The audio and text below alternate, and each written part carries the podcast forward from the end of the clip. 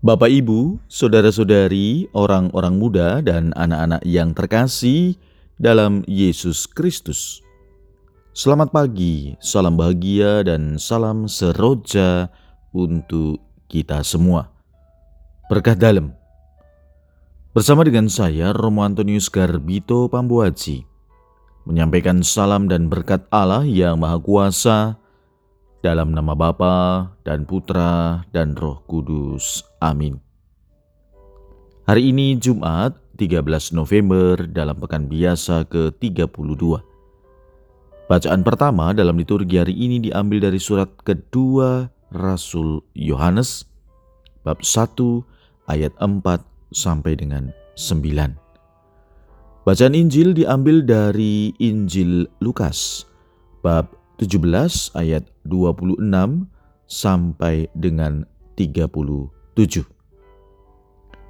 Pada suatu ketika Yesus bersabda kepada murid-muridnya, Sebagaimana halnya pada zaman Nuh, demikian pula kelak pada hari anak manusia. Pada zaman Nuh itu orang-orang makan dan minum, kawin dan dikawinkan, sampai pada hari Nuh masuk ke dalam bahtera.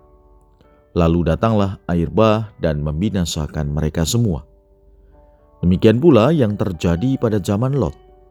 Mereka makan dan minum, membeli dan menjual, menanam dan membangun, sampai pada hari Lot pergi dari Sodom.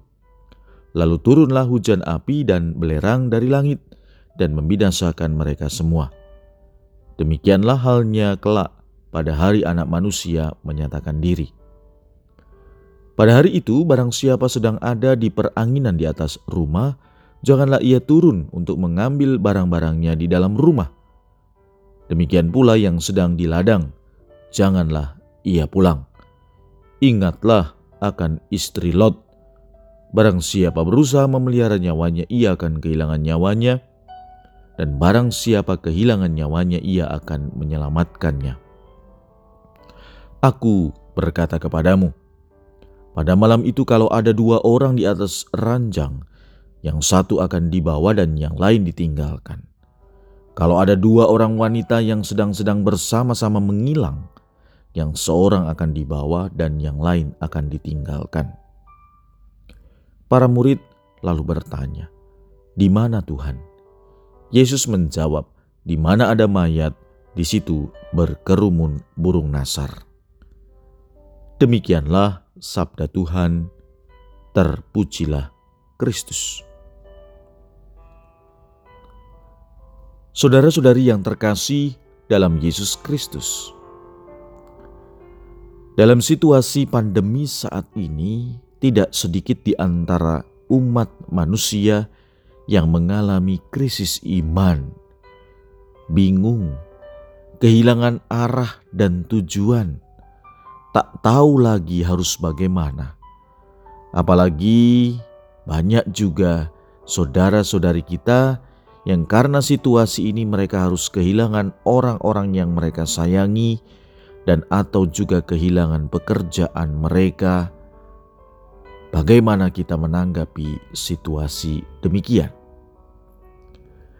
Rasul Yohanes dalam bacaan pertama hari ini mengatakan, Hendaknya kita hidup menurut perintah Tuhan, yaitu hidup di dalam kasih, supaya kita tetap tinggal di dalam ajaran dan perintah Yesus Kristus.